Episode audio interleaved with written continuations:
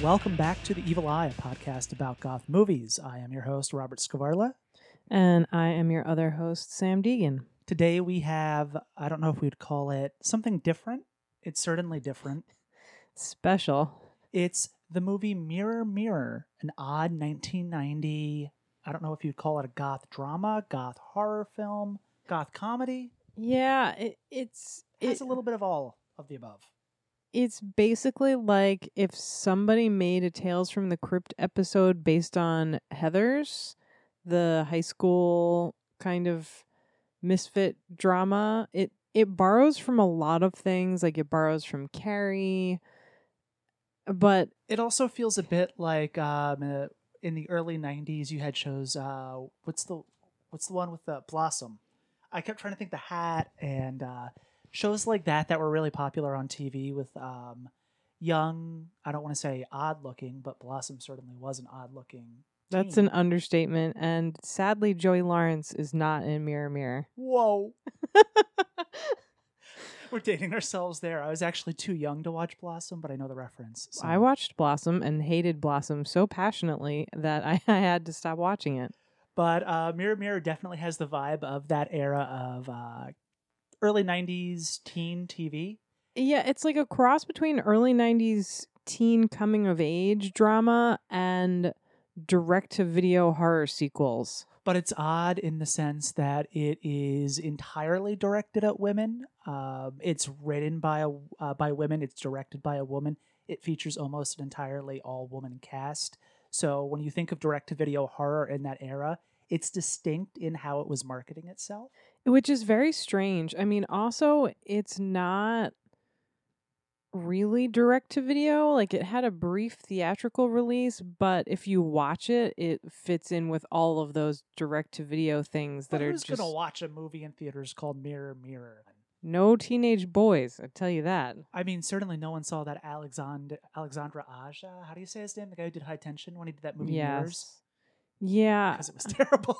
Well, sorry, I actually do kind of like High Tension. I despise high tension. Uh, ex- aside, aside from the scene where the serial killer is giving himself a blowjob with, With a severed head? decapitated head, Yeah. yes. Um, no, but uh, the movie Mirror Mirror is definitely not like that at all. No, It it's the opposite. Um, if not a direct to video vibe, it definitely has like a low. f- I don't want to say low fi vibe because it's set in. It's set in Los Angeles, or like it's the rural part of Los Angeles, because our hero. well, our so lead, whatever we might call her, is from Los Angeles. She moved away to the suburbs. Or yeah, I think I think it's that they moved somewhere in the Midwest, but it has kind of the same general introductory plot that uh, hear me out here that Buffy the Vampire Slayer has where go with this. I'm curious. She is sort of a troubled teenager, and her parents get divorced, and so she is forced to relocate from LA to this like tiny small town, and that is basically the story of Megan. Uh, you know, she's not a vampire slayer, but she does come to possess a supernatural power. So it's that same sort of like troubled teen girl thing that the craft would become so like is the most popular in that genre and Megan in Mirror Mirror is basically the same character as Nancy from The Craft. She just isn't Fairuza Balk, who I would like to marry, despite her before we crazy actually eyes. Get into the plot. We need to bring up one thing, and that is the name of the actress who plays Megan. In the theme of our ep- like the episodes we've had so far. So the first episode featured the movie Goth, and the lead actress's name was Phoebe Dollar. What's the lead actress's name in this movie? It's Rainbow Harvest. which the greatest hippie name, or like the greatest name of a child of hippies you could ever have. I mean, it. I still so Phoebe Dollar is definitely a made up name, whereas Rainbow Are Smith. sure? Ye- yeah, I think so. I'm joking. Whereas I almost just said Rainbeaux Smith, who is Rainbow another. Harvest. Well, Rainbeaux Smith is a wonderful character actress who appeared in a couple things before. Unfortunately, I think succumbing to sort of a difficult life and fading out of movies. But you should definitely check out Rainbeaux Smith, who is in things like uh, Lemora, which we'll talk about at some point. But Rainbow Harvest, Who you should also check out in this movie. yes, but it makes me crazy because her character is basically like a bargain basement Lydia Deetz. Like she looks so much like Winona Ryder. Have you ever seen the movie? Uh, it's a TV movie, Earth Angel. No. It came out after this, and it has that like retro '50s vibe that was really hot in the '70s through the '80s, in the same way that like everyone wants to imitate the '80s today, a la Stranger Sure. Things. Um, if you think Rainbow Harvest looks like um, Winona Ryder in Mirror Mirror, you need to see uh, Earth Angel because she looks even more like her. Without That's like terrifying. obviously the Lydia Deetz makeup in a more normal setting, but In like a Heathers kind of Winona Ryder setting. yeah, Yeah. So oh, she was someone who this was like her big break, oddly enough, Mirror Mirror. And I feel bad to say that because she's not a bad actress in this movie. She doesn't have a lot to work with, is part of the problem. she's not a particularly good actress. But before we move too far away from Phoebe Dollar, we almost forgot to talk about the rules. So. oh, right. The rules. What are they, Sam? So I'm not even going to explain why we have these rules. You'll have to go back and listen to episode one, which talks all about where they came from, which is where these rules are from. But so rule number one is embrace the darkness, which I think Megan in this movie definitely embraces the darkness, and we'll explain why. And rule number two Uh, kill your fear. There is some killing going on. I It's don't know about- tame, but Yes, aside from there's there's the best garbage disposal people. scene ever. Ah, I would say that goes to the Blob, the remake. The Blob or Elvira. True. Um, and then the third rule is live for death, which I don't think applies to this movie. Maybe it depends on who we're talking about. Again, like Near Dark, our last episode, depends on who you're talking about in this movie. Mirror Mirror begins with our. We can't really call her a heroine. Uh, she's also not really an anti hero because she doesn't have much of a personality. She's just a thing that exists on the screen and wears a leather jacket and black eyeliner. And I'm referring to Rainbow Harvest, our lead named Megan. Which is really frustrating because I think she, like I said, I feel like she's sort of a trial run for Nancy's character in The Craft, but Nancy is a sort of stereotypical charismatic antagonist who you like, even though you realize they're, or you're drawn to them, even though you realize they're all sorts of fucked up and crazy. But this movie tries to introduce Megan as this sort of sad bastard sympathetic protagonist. Like it basically makes her out to be Carrie White in the beginning of the movie where she's bullied and has this hard time. Her dad just died. Her mom, who's played by Karen Black in an amazing role with 90 different fucking wigs. so the thing about this movie is that there are a lot of like people you will recognize whether you know them or not because it's full of character actors. There's Karen Black, there's William Sanderson who pops up later, and my favorite is the teacher Stephen uh, Tobolowsky. Oh my god, from Groundhog Day. Yes, Ned. Yeah, he's so good. But also, don't forget Yvonne De Carlo, Oh, uh, yep. Lily Munster, who shows up. I can't tell if she's supposed to be a real estate agent or an antique dealer or a combination of the two. I thought she was an antique dealer who just happened to be up, in the house. somehow yes. found out about the titular mirror. So the movie Yes. title Mirror Mirror is referring to, as you would guess, an evil mirror. I think this would actually make the movie interesting if you put it on a double bill with Deathbed, because I they love both have like Deathbed. the weirdly romantic angle where in an, an inanimate object, I can't say that word, inanimate, where that um where you have an object that's in love with a human being because it has a spirit of something in it, whether it's a dead poet or a Aubrey Beardsley represent.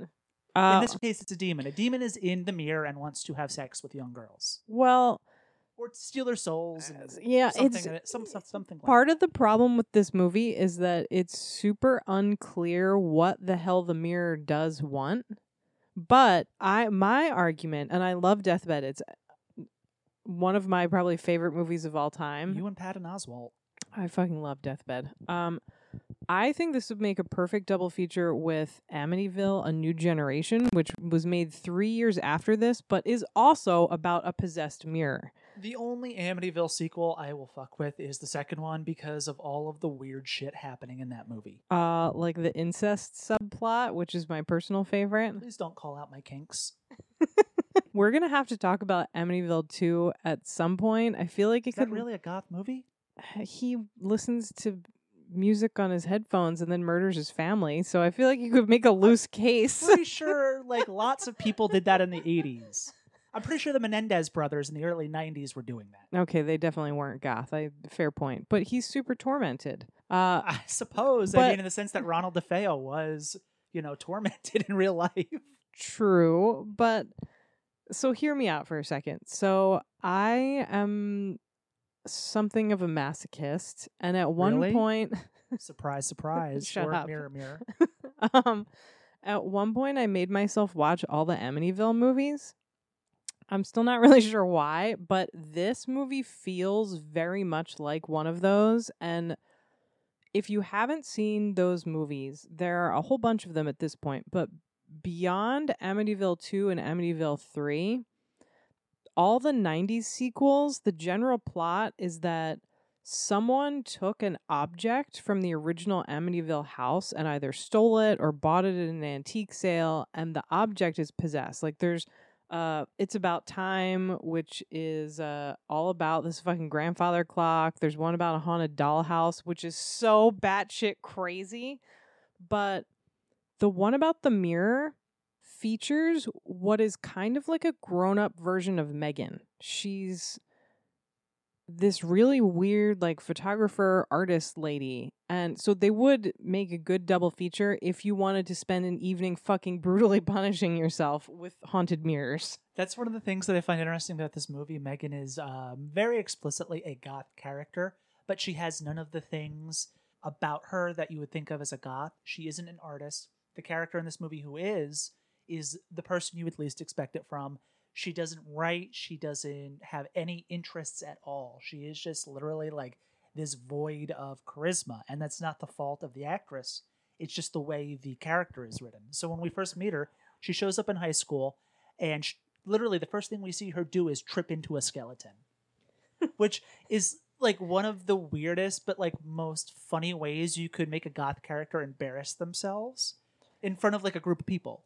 Yeah, and that's one of the things that really frustrates me about this movie is I would be fine with them having a kind of quiet, shy goth character turn into this sort of telekinetic possessed mirror rage beast, but mm-hmm. they don't give her enough motivation. Like the shit that happens to Carrie is pretty horrible. Like they throw tampons at her, they go out of their way to humiliate her, and of course, there's the whole thing with the pig's blood. But all the stuff that happens to Megan is like run of the mill teenage bullying with the fucking best bullying scene in any movie where Which is the way they decide to bully her is they all dress goth. okay. So we jumped a little far into the movie, but that is one of my favorite scenes because they're trying to dress goth, but it looks like they're all extras from like a Vixen music video or Oh, something. it's or they look like, like they stepped out of a hair metal video. Is really what it is. They do, or like they're extras in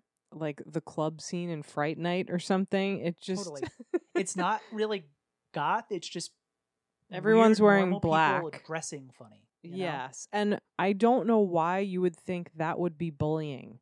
Like what? uh, How is that supposed to make her feel bad? Everyone's goth for the day. In any other movie, that's the scene where everyone like embraces her.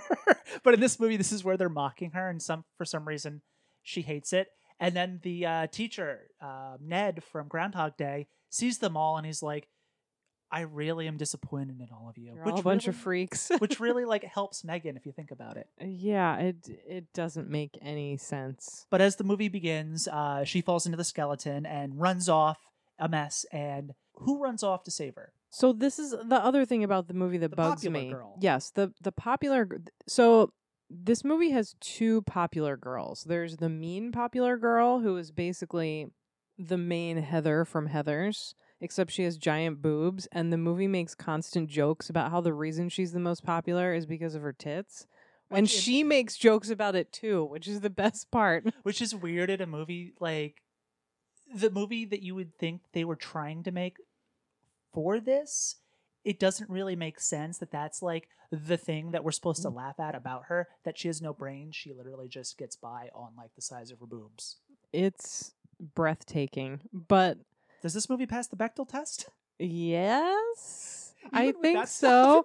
well, because the main motivation is sort of it's like there are two plots going on at once. There's Megan's story about how the mirror is slowly turning her more confident but evil. right And then the sort of high school plot is that the two popular girls, the mean one with the giant tits and the nice one whose name is Nikki, they're both trying to become class president, and so that's like what drives things forward. But Well, it just it's an oddly regressive way of portraying the villain in a movie like this where I'm thinking like what is the purpose of showing that her one defining trait is her tits? well, she's supposed to be terrible, which is She is terrible, but in different ways. And I'm mostly referring to her performance, which I, I feel bad calling it out, but like none of the performances in this movie are particularly good. No, but so Nikki, this enrages me so much. Nikki, who is the nice girl, immediately reaches out to Megan and becomes her friend, and they start spending all this time together. For anyone listening to this who was a goth girl in high school, as I was, you're not friends with the popular girl, not because she won't be friends with you, but because there's this natural, like, inborn animosity. Like, if you wanted to be some dumb blonde bitch, you would. Well, so one of the things I found funny too about uh, Nikki's character is that um, she's kind of perfect in every way. She's the character who is the artist. She's into sculpture, and she tries to encourage Megan as the movie goes along to find something that interests her other than trying to hit on everyone's boyfriend. Megan, please find a personality and stop trying to screw everyone's boyfriends. Yes. But that also brings us to the evil shirtless boyfriend in the tennis scene, who is actually the lead in another 80s horror movie, The Brain, a Canadian film. Yes, I love the brain. Um, Dr. Hill from Reanimator. he sure does. He did not have enough roles. Dr. Hill, aka John Kerry, which is who he looks exactly like. Does he eat Swiss cheese on his cheesesteaks? That's the question. uh, Dr. Hill would never. Uh, yeah, so the boyfriend in this movie, he's probably the worst performance of everybody because he's just Oh. confused in every scene. Oh, well, so we should point out for a second That that his eyebrows are very waxed. his eyebrows are super waxed, which, as someone who's sort of obsessed with my own eyebrows and other people's eyebrows, it bothers me. Like, No, I can't, pops. I Like, can't it's stand it's the one defining trait of his character in that movie. You look at him and you're like, dude, what are you doing?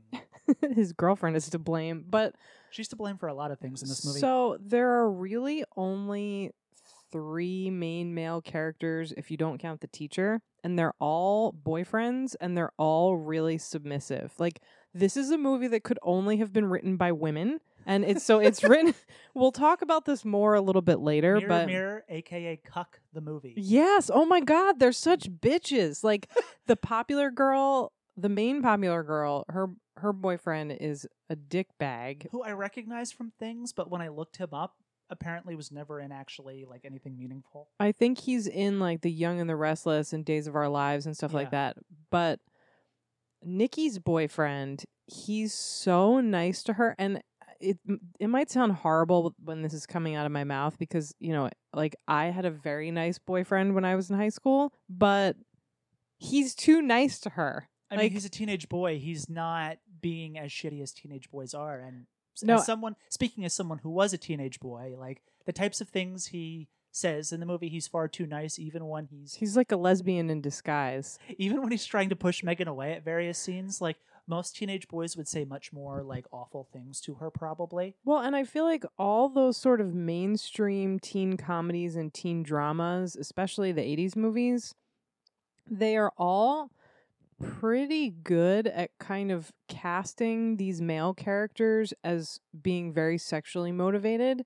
And the male characters here, like, aside from the asshole boyfriend, Well, it's he's like. not really an asshole though. He's actually kind of nice. Ye- That's yes, which is why this is so hard to describe. all of the male characters in this movie are oddly like nice and supportive. They're and all- so supportive and it's so weird. all of the women who are evil in a weird way, and you're gonna hate this reference, but it reminds me a lot of Neon Demon, the Nick Refn movie that came out a few years ago, where like you think all of the male characters are sleazebags, but if you actually look at the way they interact with women in that movie, they're not. Like you have the um, shitty boyfriend or like the shitty younger guy who uh, meets the lead. It's Dakota Fanning, right? Yeah. And then you have Keanu Reeves, who is oddly protective of her. And like all of the male characters in that movie are actually like kind of protective of the women in that movie in a weird sort of way. Whereas like Yeah. you see a similar vibe here.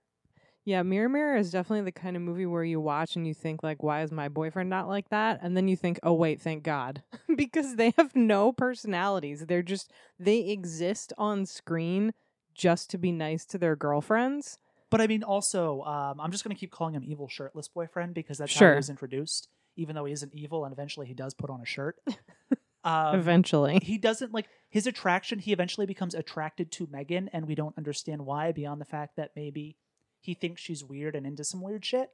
Well, my interpretation of that is so I don't think we've really explained this. There isn't really a lot to explain. yeah. That's the problem. well, it's it's so vague and confusing. So, okay, the the thing we didn't talk about is the prologue. So basically in the very beginning of the movie, you see you you learn that the mirror is haunted or possessed because there are these two sisters and one sister sacrifices the other sister and murders her and For uh, reasons. for for reasons we never find out. And Just so reasons. it's like you don't know what the mirror's deal is. Like, is the mirror haunted by the dead sister? Is the mirror possessed by demons? Which at one point, Yvonne De Carlo's antique dealer character finds this book that says that. just an occult book, nothing particularly. It's just like witches. That- It's just talking about witches. pretty much. It doesn't.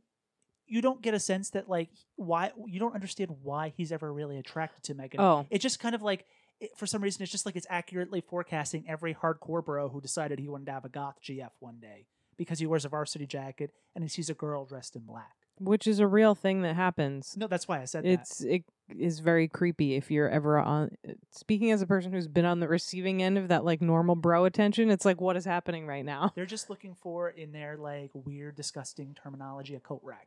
it also uh, my so my and this might be reaching but my interpretation is sort of the more megan interacts with the mirror the more power the mirror has and the more power she has so, So my there, yeah. yeah m- my impression is basically basically that like she becomes more confident sexier more charismatic and so he has a crush on her just because of the mirror's power But like their idea of making her sexier is just one day she shows up in a black dress at a party. yeah And everyone's like, Oh my god, Megan, you're so hot. You don't look anything different from what you did before. No, it's basically You're just in a like she was wearing sort of frumpier goth clothes, if that. Like She she's wearing, wearing, the same stuff normal. but with a leather jacket on top. yeah, it's like she takes her jacket off and her dress is a little bit backless, and all of a sudden she's supposed to be radically diff- different. She takes her jacket off and lets her hair down, and suddenly she's, you know, the hottest woman in the room. Yeah, it makes no sense. Oh, another thing that makes no sense. There are scenes in the movie where she actively participates in gym class, and no fucking the goth best. girl in existence participated in gym class, let me tell you, unless you're forced. To be fair, the opening tennis scene, she doesn't really do a whole lot. They just sit there while she stares at evil shirtless boyfriend and, you know, mopes over him. I, I don't know the character's name, and that's all he's ever going to be to me. Yeah, this this movie is uh why why did we do this movie? I actually I liked this movie because it has weird things going for it that make no sense. I mean, so I remember watching this years ago when I was going through my initial attempt at writing a column for Cinepunx. Hey, Liam and Josh, um, about goth movies, and this was one I found, and I watched it. I had never heard of it, and I was kind of, uh, you know, it's not, it's not bad, it's not good, it's just kind of there. Watching it again, I noticed some of the weirder quirks it has. Like I didn't really pick up on the Heathers vibe initially, but it is obviously more there now as I watch it again and as I've seen Heathers like a hundred times. I mean, Heathers is amazing, but Unless you're like a 26 year old writer for some fucking culture site. which it still baffles me that people are offended by Heathers. It has some of the best lines of any movie ever. I love Like- my dead gay son. And fuck me gently with the chainsaw, Heather. yeah. But it, it certainly goes for like the Heathers vibe. And it doesn't totally succeed because one of the things that Heathers does is it builds up sympathy for certain characters, like the uh, young woman who throws herself in front of the truck. You just feel horrible for her because the shit she has to endure in the movie is terrible. Yeah, and Megan doesn't have to endure anything like that here. And it's almost like one of the main points of Heathers is to show you that all of these teenagers are fucking terrible. And that teenagers are terrible. yes, like, sentence. teenagers are terrible slash humans are terrible, and especially teenagers. you can make a choice to not be terrible, which is what Veronica ultimately does. If only we could make a choice to not be teenagers. God, I wish I could have fast forwarded through that. Wouldn't we all have? Yes. And some people talk about high school and early college like it's the best time of their life. because they're they, they were the popular people. They were Nikki or they were the head mean girl in this movie. Yeah, I guess that's accurate. But one of the other things that gets me about this movie that like so when you're watching a horror movie and you're watching a horror movie that's supposed to be kind of like a satire or a comedy, generally the deaths cohere to like the law of the ironic horror movie death. This doesn't really do that or it like makes vague attempts at it that don't make sense. So eventually evil shirtless boyfriend ends up with uh, Megan alone in a bedroom and she does her best to you know try and use her womanly wiles to get him Her mirror her. wiles.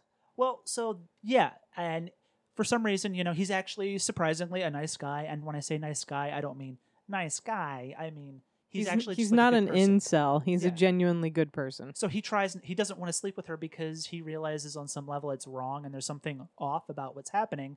Which no teenage boy would do ever. I'm sorry, but that's not realistic. Like she clearly isn't drunk or anything. She just But then his death scene is him literally getting his head pulled into the mirror and pulled off. And my thinking when I'm watching it is like, is this like, is he getting head? Is that the joke? I think that's supposed to be the joke, but this it's is so poorly like Yeah, th- structured and shot that you're not sure. Well, this is where the movie starts to fall apart is that it makes you feel sympathy for the wrong characters and ideally you would be feeling more and more sympathy for Megan as the movie goes along, but she just becomes she's almost like the two characters in the craft, the antagonist and the protagonist combined. Robin Tunney and Fairuza Balk. Yeah, because in the beginning you feel really bad for Robin Tunney's character, and Yeah. it's like her mom died and she tried to kill herself, and so they moved to again another teenage girl moving to a new town. Yeah. But by the end, she clearly is the protagonist and has to defeat Nancy, who's fucking crazy. But here, it's like it's like there's no version of Robin Tunney's character. There's so I actually just think Nancy. this is probably written by like popular people in high school who felt bad for picking on the weird girl. And maybe that's what this is. It's wish fulfillment. They were all Nikki. I, I'm wonder. not saying that's true. If you are the writer or director of this movie, we are not attacking you. Well, and we should actually talk about that for a second because I know you did want to talk about the director because she holds a special place in your heart. She does, which is really embarrassing. Why is this? so, so the director is named uh, Marina Sargenti, and basically, in addition to directing this movie, she made this movie. So, I mean, it will surprise no one listening to this to hear that I was a weird kid and I liked the sort of weird, bad, made-for-TV horror movies I saw when I was like eight or nine. You were a weird kid. What are you talking about? Like I was Nikki. Sam. I was popular. Sam, being weird. What? Uh, You're a weird adult. You were a weird kid. Uh, yeah. Okay. I think I was probably weirder as a kid, to be fair. We're all Um, weirder as kids because we don't understand the world, so we just do whatever the fuck makes sense to us. Exactly. And one of the things I did was watch really bad made for TV horror movies and loved them, especially ones that were like occult dramas. And she made this movie called Child of Darkness, Child of Light a year later in 1991 that's sort of like a really bad ripoff of. It's kind of like The Omen meets The Seventh Sign, that Demi Moore movie, which came out in like the late 80s. Oh, that's a bad one. Yeah, it's terrible, but it's I tried so as as like an 8-year-old, I loved Child of Darkness, Child of Light and it would be on TV all the time. Why did you love it? I don't know. It's fucking terrible. I I tried to rewatch it last week and was like, what? What?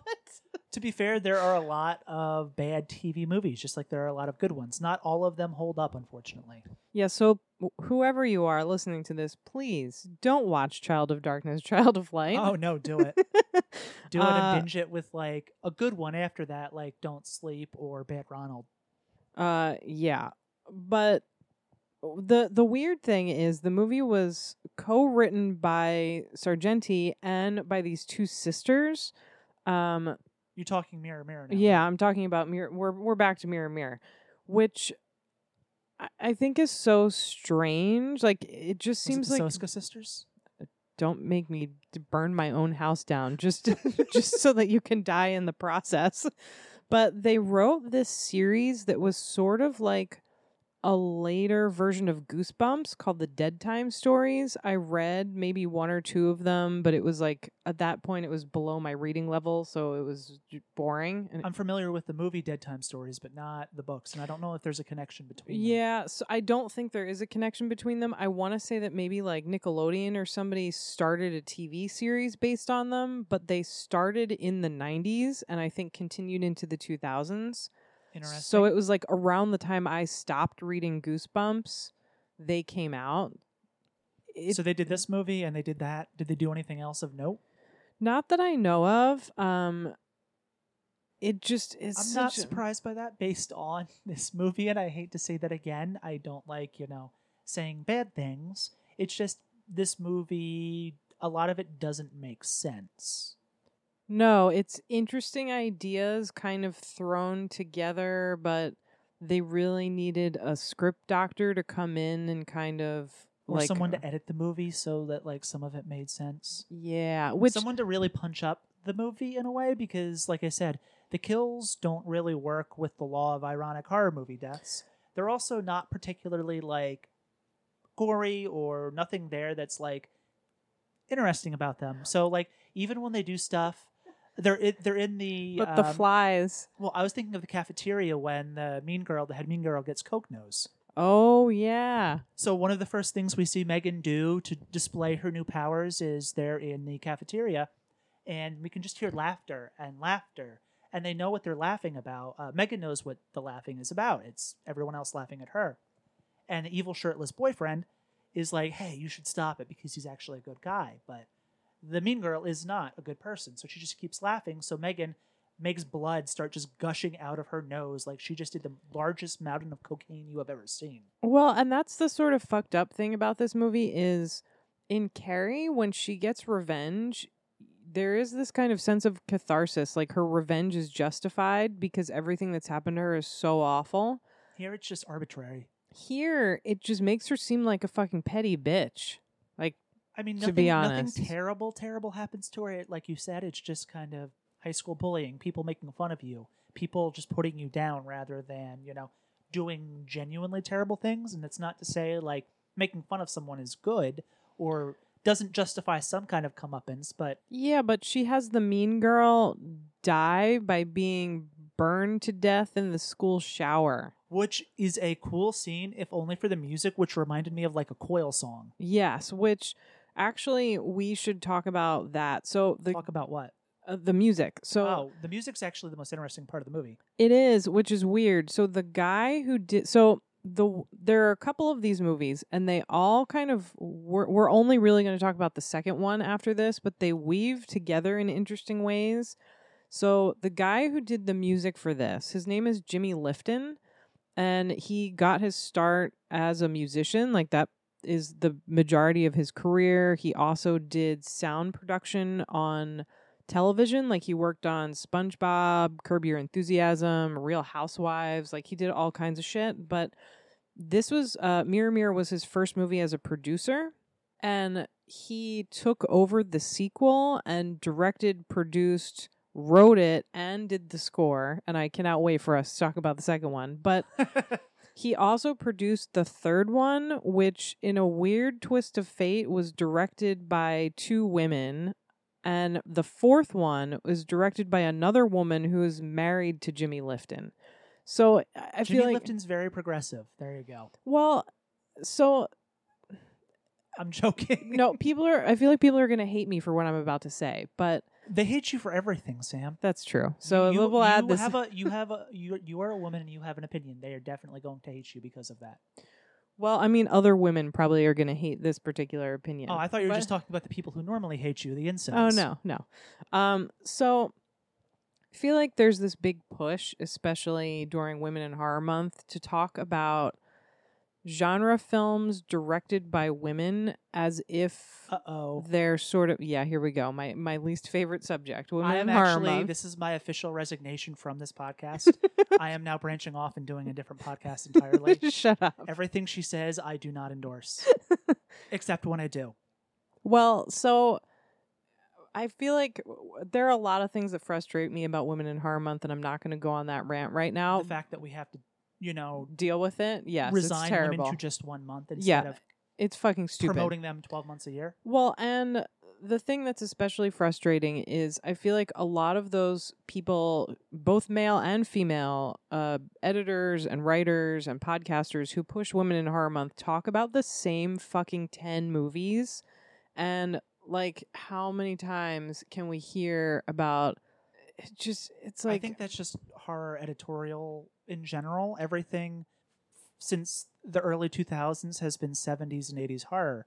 We're getting a little more 90s horror because we're far enough away, but you know, everyone writes about the Halloween movies. Everyone writes about Texas Chainsaw Massacre. Everyone writes about the same goddamn movies all the time sure. because that's all people can reference or think about or watch. Well, but I feel like with movies like Slumber Party Massacre and that series, people will write about them because they're all directed by women, the whole series. Right. And people will try to find these kind of forced spins on it. Like just because a woman directed it, it must have some feminist angle and it must be Right.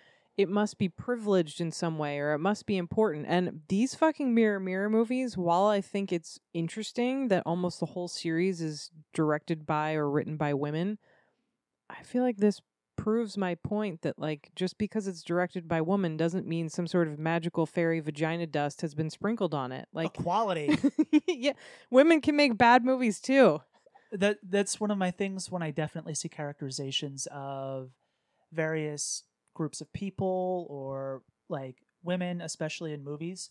If you can't allow them to have the full range of emotion and be terrible characters, be villains, um, display human character traits and flaws, you can't allow them to actually be real people. And frequently, when people do things like that, when they want to promote I love the Slumber Party Massacre movies, Oh, especially do the I. first one.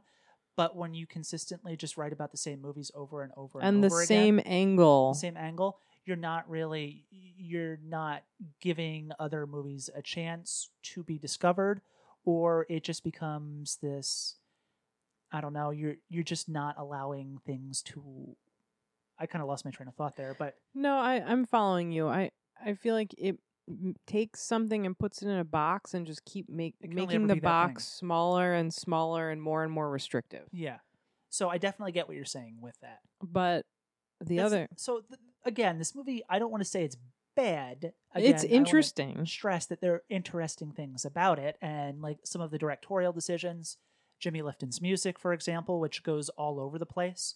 Uh, I mentioned that the death scene for the head female evil villain cheerleader, whatever she is, reminded me of Coil, but there's other music in here that reminded me of Angelo Badalamenti from uh, Twin Yeah, Peaks there's some good stuff in which here. came out it, it literally 1990 same Yeah. year and there's other parts where i i don't know if it was intentional but it reminded me of s- movies like Xtro or liquid sky where it's I like could see it's a that. style of um keyboard or whatever it is i don't know but it just the music was the most interesting thing in this movie for me I'm pretty sure there are a lot of times where so one of my great pleasures in life is watching movies with subtitles on and like closed caption titles on because there's something wrong with me. I I don't know, but for uh, like half of this movie, the closed caption titles it was like eerie keyboard and ominous synth music. heavy heavy sound whooshing or something Yep, so good. I love it so much. But my favorite thing about this movie is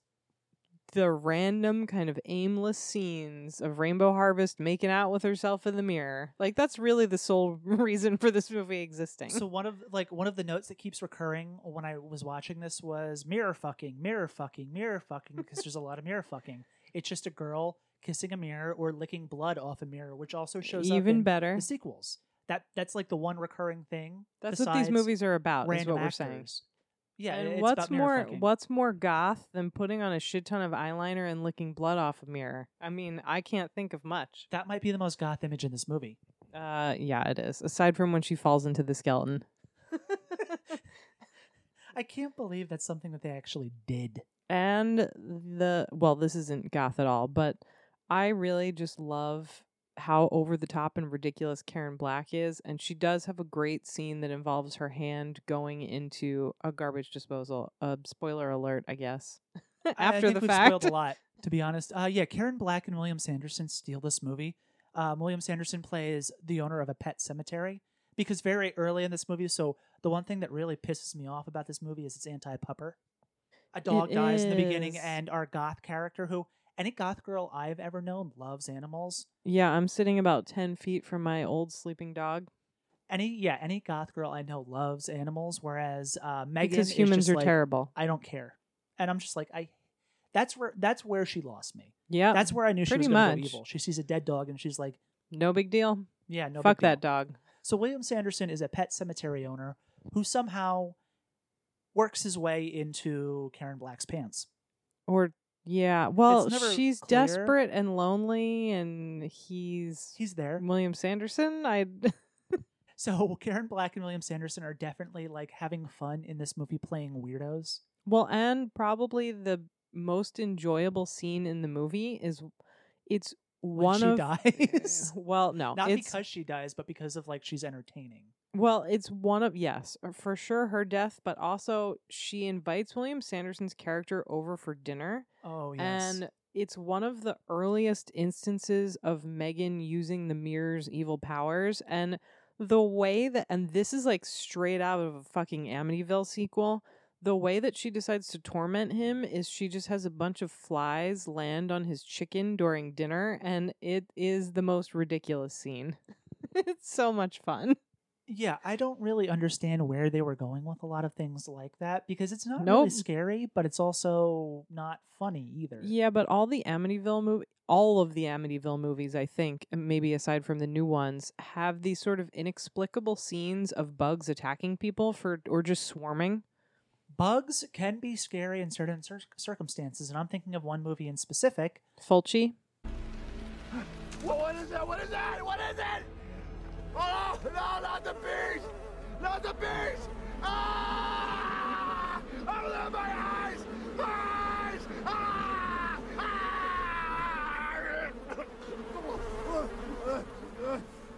Hey, I love the bees. I also love Swarm. No, I'm talking about Nick Cage in the Wicker Man remake. Oh, which I still haven't seen. Somehow. It there is- is literally a movie called The Bees, though. it is a gem of anti-cinema. You have Nick Cage in one movie and Neil LaBute directing something else entirely. I think it's I think it's a cinematic achievement. Well, that's kind of like Karen Black's character here. It's like she's in a different movie. That's on another level. Oh, y- Yeah. yes, sure. Well, it's Well, Cage. So yeah, Karen Black is almost always in another movie, no matter what movie she's in. That's very true. Uh, Here so- it's here it's noticeable because like she and William Sanderson are legitimately the in their own movie. who who the only people in this movie who can act in their in their own separate movie. A world with a lot of wigs. And uh yeah, William Sanderson has a beard and a wig, and it's quite creepy. Yeah, uh, which I Oddly, feel like I don't think he dies in this movie, right? We don't see him die. do we? Mm, I must have blacked it out because I don't want William Sanderson to die. No, he definitely he definitely dies in a Mirror Mirror movie, but not this one. Uh, yeah, which is the most batshit thing. So I feel like this is a pretty good transition point. There's really no reason to talk about the ending. It's unremarkable. It's a wraparound to the beginning. oh well, the, there's one. In, I guess Spoiler alert in case you were gonna watch it. if you were gonna watch this movie, the actually no, I'm not gonna spoil it. I'm just gonna loosely describe it. what? the end of this movie I find fascinating because it does this thing where the movie ends and a character basically says to the mirror, which the mirror has been destroyed, vanquished, and this character says to the mirror, like, I don't want things to end that way. I want them to go back. And the mirror's like, sold, got it. It's like the monkey's paw in a way, Sort of, but at the end, in a dumb way. yeah, in like the opposite of the monkey's paw way, where you're like, wait, what? What's happening? Where Well, are we now? You're still being punished for your wish. It's just You're totally it doesn't really being- make sense. Yeah, so the But that's also something that carries over into the sequels. yeah, and I think the general theme is sort of the mirror. Don't fuck mirrors. Well, uh, that's debatable, but the the, the mirror, Okay. the mirror, and I don't think it's supposed to be the same mirror in every movie, but Oh, I think it is. Okay. Well, so the mirror entices you to wish for things, but then gives you sort of a perversion of your wish or makes you like mad with mirror wishing power. I mean, I feel like was it in the credits? It said it says that it was loosely based on something. yes. yeah, I forget what it was because again, Ah. I was kind of like I had coke nose like the main mean girl. My brain was just seeping out of my nose in this case. yeah, that definitely happened to me. But Even moving- more so for Mirror Mirror too. I was going to say moving on to Mirror Mirror 2, which has probably the best opening 10 minutes of any weirdo fucking direct to video movie you will ever experience because not a goddamn second of it makes sense. I I almost like don't even know if we can explain it. It just I'm uh, going to read my opening notes from Mirror Mirror 2. Fucking amazing opening. Crazy women, blind nuns, Ren Fair music. Goth band in orphanage? Question mark. Goth band leader dressed like Anthony Kiedis in Point Break. Like those were my first three notes. that that's actually pretty accurate. but that doesn't fully like describe the complete insanity because they begin in an orphanage where But it's like there are only two kids in the orphanage. Because like the where are the are other out- kids? they're they're on a day trip or something while the goth band the orphanage that hires a goth band to play for them and the goth band does it because Oh, and the orphanage is run by nuns. by nuns so the nuns hire a goth band to perform and then the goth band two of the members begin just randomly deciding to attack a six or seven year old child and start throwing slurs at him Okay, who I have to say is the worst fucking child. Like that actor went on to be in things like The Cosby Show and he had a side role in Pete and Pete. One of my notes was that he's Dewey from Malcolm in the Middle, but like a real version of Dewey. Oh, he is. He's the worst. So they begin attacking this small child, and his sister, Marley, appears. Marley is our hero, an actual hero in this movie. Yes, and she's another sort of attractive teenage girl type. But then they discover the mirror, and she decides she wants to keep it for dancing. Uh yeah, this the full title of this movie is Mirror Mirror 2 Raven Dance and Raven like Dance, which is the most goth title you could ever have. aside from the fact that at least 35% of the movie is scenes of Marley dancing in her room, but it's the same like Wildly flailing and falling down. it's wildly flailing, falling down, but it's the same sort of like three measures of choreography repeated over and over again to the point where it just made me insane. But we're forgetting the best part of the opening where once she discovers the mirror and decides to keep it for dancing, suddenly lightning strikes the mirror, kills everybody in the room, and makes her blind. You know, when you're writing a script, you we have couldn't make beats, this up. You have plot, you have all of these things that you're just building to. This movie is like, no, fuck that. I'm going to electrocute every character I just introduced to you in the first five minutes. yeah, it's some Mortal Kombat shit. But then Marley wakes up and she's blind, but not really. Which this part makes no nothing in this screaming- movie makes any sense. She keeps screaming at people that she's blind, but then she clearly keeps referencing things in her line of sight, and then she randomly sees things, but then she's blind again, and Well, and so the main kind of plot to this movie is The that plot. is if if it can be called that is that Marley and her horrible younger brother were recently were recently orphaned because their parents died. Their parents are really rich. and her evil older sister, who's at least thirty years older. well, than she's her. she's her older stepsister, which Really? gives this like a weird fairy tale component. I suppose. Yes, and the fucking lady who plays her stepsister, I love so much. The actress is like, I feel like people wouldn't recognize her name. She's Sally Kellerman, but she plays Hot Lips from MASH. Oh, really? Yes, and she's been in like 150 things. She's just one of those sort of like stately looking blonde women who is attractive, but in kind of a way that makes her blend in. So I- think if you saw her, you would go, "Oh, it's that." li-" Even if you're not obsessed with Mash like I am, but I don't think most people are, to be honest. uh, Mash It's is amazing. great, ma- It's amazing. Everyone should l- watch it right now. Uh, but so the plot is that she is trying to have Marley declared insane so she can inherit the money. But which how, what's her plan to do that? Who who does she introduce? Well, this is the best part. Is oh, can we also say that fucking Marley is played by the girl from Mr. Belvedere? Yeah, like That what, also what the me off. hell?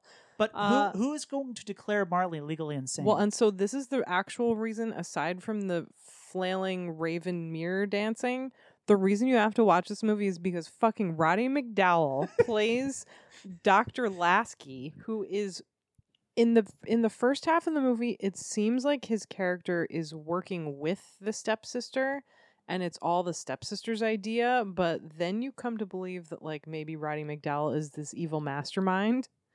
But- Possibly because Roddy McDowall has like he's capable of nuance and shading and things that you wouldn't expect in a movie like this. Oh, and he's But so good in it. He's introduced in like the least Roddy McDowall fashion as like a 60 year old man chasing after teenage girls on the side. Like Yep. he clearly like he's clearly trying to assault the young woman, like the lead Marley, at various points in the movie, well, which becomes a weird plot point yeah. later. Well, it's also my favorite thing about this movie is that really the the struggle is between Marley's desire to not wear any pants and for Dr. Lasky to like constantly be trying to cover her up with like blankets and clothes and she just doesn't want to wear these fucking clothes. Yeah. Yeah. I don't know. She Roddy can't McDowall wear- in this movie is something to behold. He's amazing, but we have to talk about the other uh, recognizable actor who's in this. And it, it- this it, it doesn't make any sense. It like actually makes my head hurt to talk about it. So in the first film, um, I'm actually so I'm not talking about the actor you're thinking of, but I want to make a through line oh between yes, this, yes. a weird connection in the series of films. In the first film, we have William Sanderson. In the second film, we have William Sanderson as a different character, also a character who wants to assault Marley. For some reason, random men, old men, just want to do things to her. But then there's another actor who appears in this movie who appears in the next movie as well. A man who As a different character. as a different character, a man who just kind of mumbles and wanders into scenes aimlessly, which he does today as well in most of the movies he stars in. Yep. Who am I referring to? Fucking Mark Ruffalo. if you thought Mark Ruffalo was bad in like modern movies, and he has movies he can be good in, but like No, I know no, he, doesn't. I know a lot of people don't like him for a very particular reason. You need to watch this movie to fully understand how bad he once was. As much as I don't like Mark Ruffalo, it's not even his fault because the character No. makes no sense. So basically, he plays this character named Christian who just appears and in a scene where it's like something right out of the Sentinel or like because you have totally. you have, blind nuns and doors of blinding light opening up and again like so if the first movie didn't really make sense this one makes even less sense but it actually looks kind of cool. But it like make aggressively doesn't make sense. i think they were focused more on like the cinematography here or like setting up shots because there's like interesting things visually going on whereas you didn't really have that in the first film. It was more like it was trying to be plot oriented it was trying to be a satire. Here they don't care about that at all.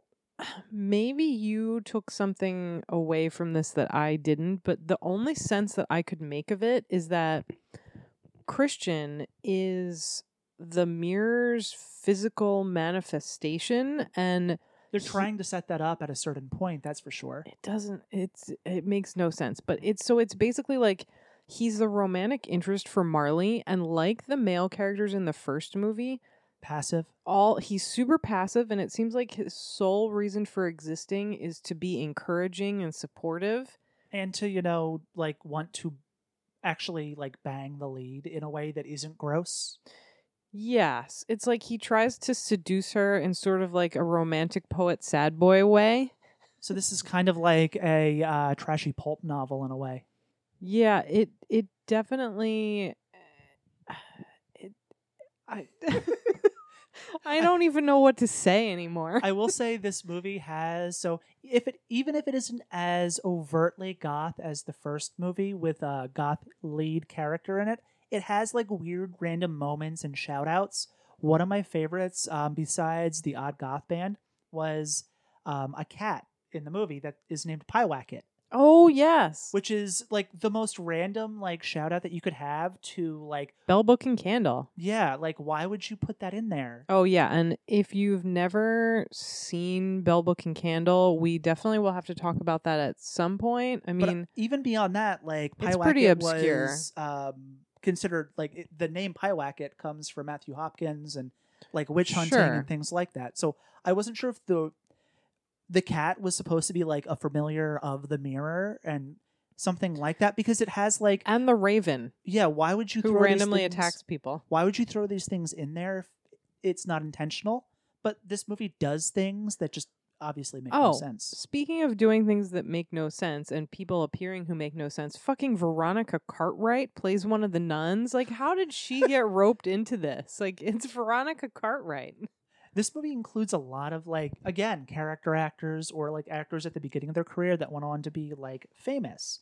And it's one of those things you don't really understand.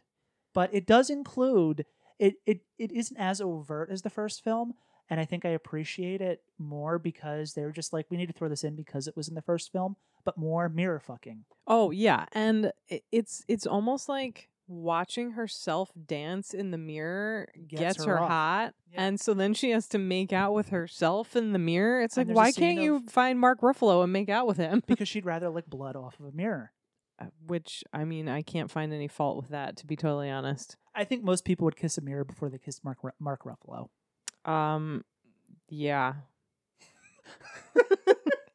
no hard pass. Do you have He anything to say about the second half of the film? Because for me, literally, the movie dies about 45 minutes in. Uh no, but I do kind of so Joe Bob wrote a little blurb about this that about I- this movie? that I need to read. Please, go ahead.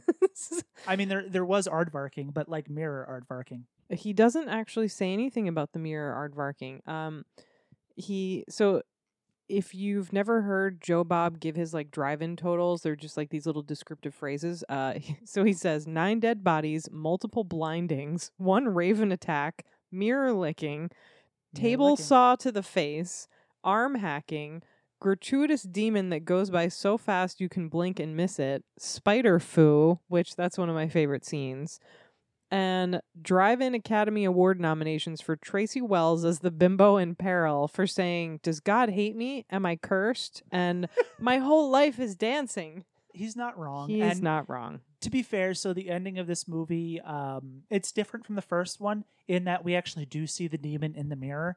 They decided to give it up in this one, I guess, because you had to at this point, and it's just a garden variety, like hairy demon guy. I kind of like the demon. I felt like it was a nice touch because there's so many other random bullshit things that don't make any sense. Why not throw a demon in there? But then we get to the end of the film, and it's like the first film, but this time we find out that our lead, Tracy Wells, is now going to be the blind nun that we see in the movie, trying to like warn everybody about it's the mirror. so fucked up. I, again, I don't know why they made this decision. Um, this one ends um, with some kind of credit sequence where it calls it like the Mirror Mirror series of films or something, and it's written in a way that makes you think like each film is supposed to be its own little fairy tale. Well, and this one, one of the things I liked about it is that it's definitely more surreal, if you could use that word, and it has more fairy tale elements. Like, Yeah, like I was saying, I think the uh, they focused more on like the imagery that they were putting on screen rather than trying to have like a coherent story or satirize things or do anything that would ever make sense.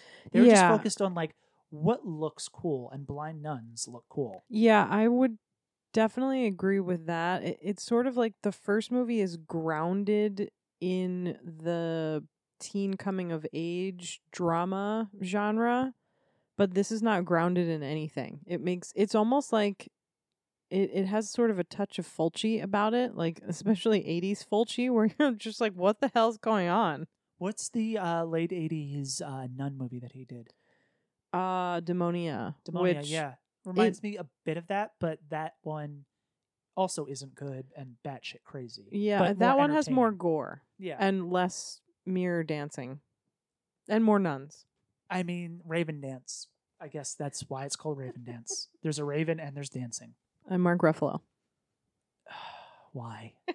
Okay, so 1990 is rough. this is probably a good place to transition into the music portion of the podcast.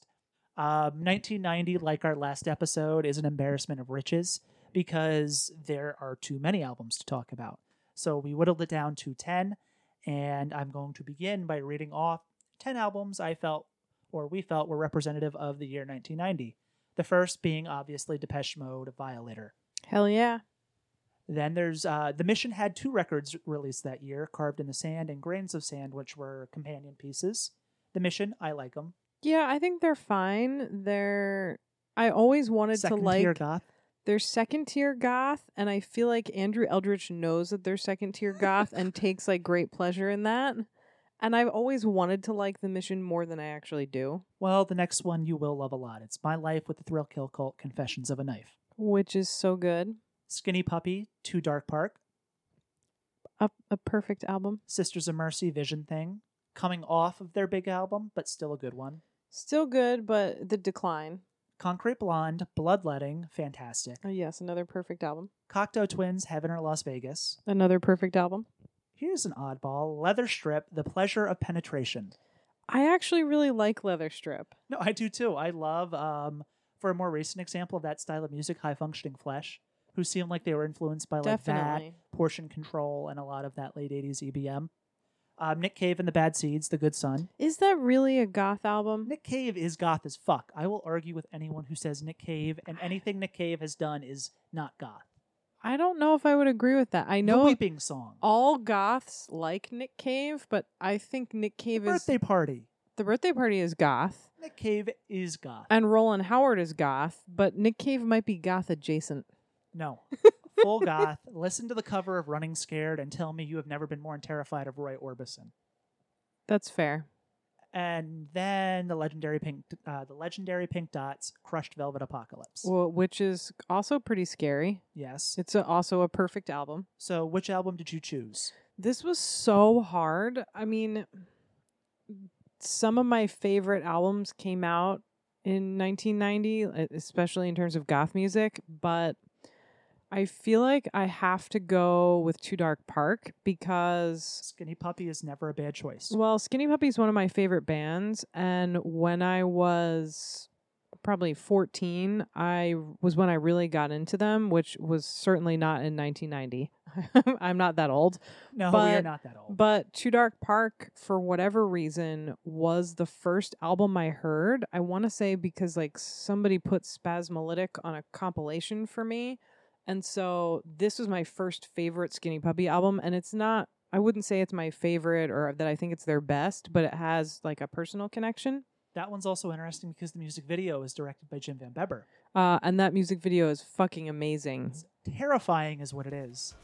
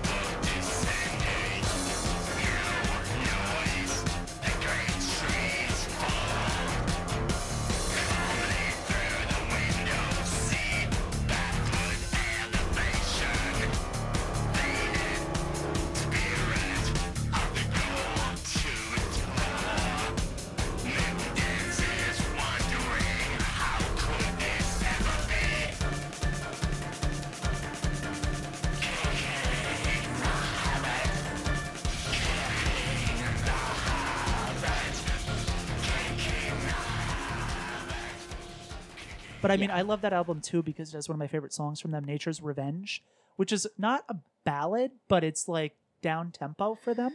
Yeah, Too Dark Park is really. I- I feel like earlier things like Rabies and Vivisect are are uh, more like aggressive industrial, and Too Yeah. Dark Park is like they just did a bunch of heroin and wanted to relax. It's the coming down album, so that's why you get stuff like that. Although Spasmolytic is certainly like Definitely very aggressive. Terrifying. Yeah, it's scary. So. My pick. Yeah. I cheated.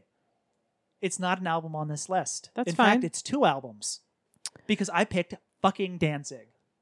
Glenn Danzig, his second solo album, Danzig 2, Lucifuge, It's the And- best Danzig album. and he also released another album with Samhain, um, Final Descent.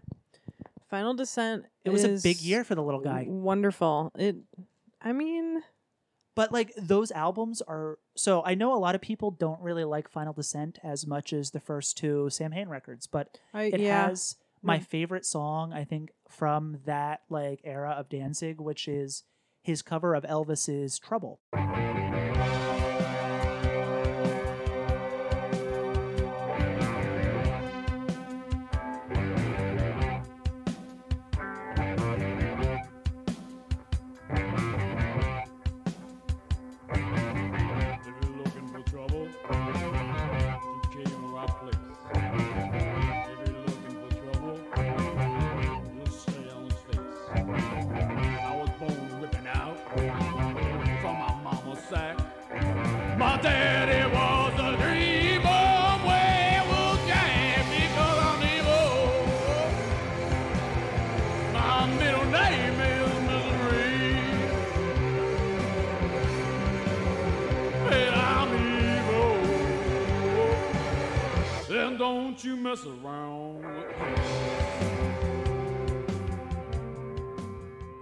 Which sounds like almost like a 45 Grave song in the sense that you have the keyboards and you have like a 50s sci-fi vibe with Danzig crooning over it and it's him leaning what he would lean into more a few years later with the um like the 50s crooning like Well, Roy Orbison vibe that you would get on the next Danzig album with Sistinas. I love that, but I think even Lucifuge has blood and tears on it, And and, that that, other song I was sounds pick. like it could be It's an a 50s ballad. oh, it's and his voice is so beautiful on it. Blood and Tears is my single favorite Danzig song. No, uh, absolutely, and that's one of the reasons why I wanted to pick it because Danzig is one of those like uh, polarizing figures. I guess is a good. Oh, way I was gonna say, behave yourself.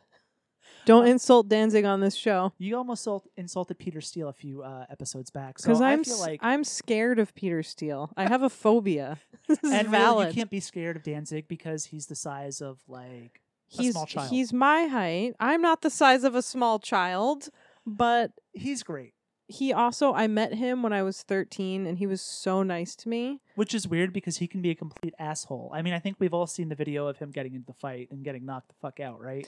Yeah. But I, I'm not like making fun of Danzig because I picked these albums because I genuinely like them. I just I love, love Danzig, Danzig. as a personality Yeah. because he's goofy and much like the lead in the first film is kind of like almost a parody of goth in a way, goth culture. He, he grew into that eventually, but these were good albums before he got to that point. At some point we're going to have to do Danzig's movie. The one that just came out, Uh-huh. What is it, Veronica? Something like that. uh, I don't like.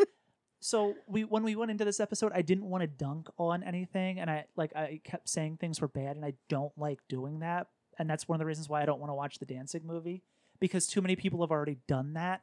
I don't try and do that consciously, is what I'm saying. Well, then we're going to have to have an episode where we just watch a bunch of Danzig music videos and comment on them. I mean, we can watch the Sistina's video, which is one of my favorites from him. Yeah, his videos are great. Danzig is great some of the time. Well, his music from that period was amazing, and I feel like that's if you're gonna go off the reservation as far as the list is concerned. I, did think on that makes sense. Well, because I don't think it would be fair to say that Danz solo Danzig belongs on a list of goth albums. Yes and no. I mean, Goth I think, adjacent. I think the first album is more straight ahead metal. Well, and Sam Hain you could put on a list of goth albums, but Well, not certainly. solo Danzig. I think he fits in. Like, I think he was a precursor to the gothic metal scene of the '90s. So and what the- a shame that was. hey, watch yourself. um, a lot of the gothic metal that rose up out of that was influenced by, you know, either Type O Negative or Danzig or some of the European bands that helped innovate that scene. So I think there are arguments that can be made for Danzig being included in goth music, culture, whatever. And in fact, I don't really think you even need to make that argument because I'm pretty sure he's already a part of it. All right, fine. What I say goes, damn it. okay, so to end this episode, we need to bring it back around and figure out if these movies are goth or not. Well, and for those of you who have been listening to this entire episode and made it to this point, bless you. Suddenly just jumped in here but have listened to our other episode, we have three rules. Okay, so the first rule is to embrace the darkness, which I think all of these movies, at least Mirror Mirror and Mirror Mirror 2, have done because they're Mirror, mirror, 2 embrace the darkness to Oh. an insanely weird sure degree. as shit, but they're about characters who give into the evil power of the mirror. And you could sort of make a case that Marley's character is goth or kind of goth. I mean, Mm, I don't even think she's goth adjacent. god damn it. No. but certainly by the end of the movie, she's stabbing men. She's stabbing the worst man. That's true. She stabs Mark Ruffalo. Spoiler. Um, that's actually the best part of the movie. It is. So she's goth by the end of the movie. She's a blind nun by the end of the movie, which I think blind nuns are goth, right? Sure. Yeah. Okay. Blind nuns trying to convince people of the existence of evil possessed mirrors. It sounds goth to me. So rule one. Rule number two. Kill your fear. People get killed. Well, and I think in the first movie, Megan Her kills fear. the mirror. Well, her fear. So the mirror kills her fear and builds confidence in her over time. You're really on a- stretching there. She goes on a wild ride of evil shirtless boyfriends and face munching and all There's kinds of some other face stuff. munching. Um, and rule number three: live for death. I don't no one dies, and no one really tries to. No one comes back from the dead. No one is a vampire. No one commits suicide. I don't know that they live for death. no, And they don't. They kill people, but they don't seem particularly happy about it. They're not joyous deaths. Although the face munching scene, she does seem to enjoy that. But by then, she's fully evil. So, So- two out of three. Eh, we'll call this these movies goth adjacent. There, the first one is a goth movie.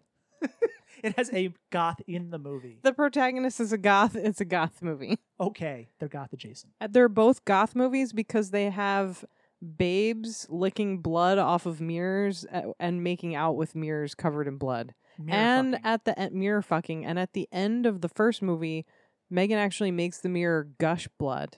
oh, I didn't even realize like it comes. There you go. It surely does, it's like The Shining. but, But- more goth. Ah, no, The Shining's more goth. you get a whole hallway. You get spray. It sprays. It sprays. It definitely does spray. Okay. On that note, this was the Evil Eye, and we will be back sometime soon with another goth movie or a movie that's goth adjacent.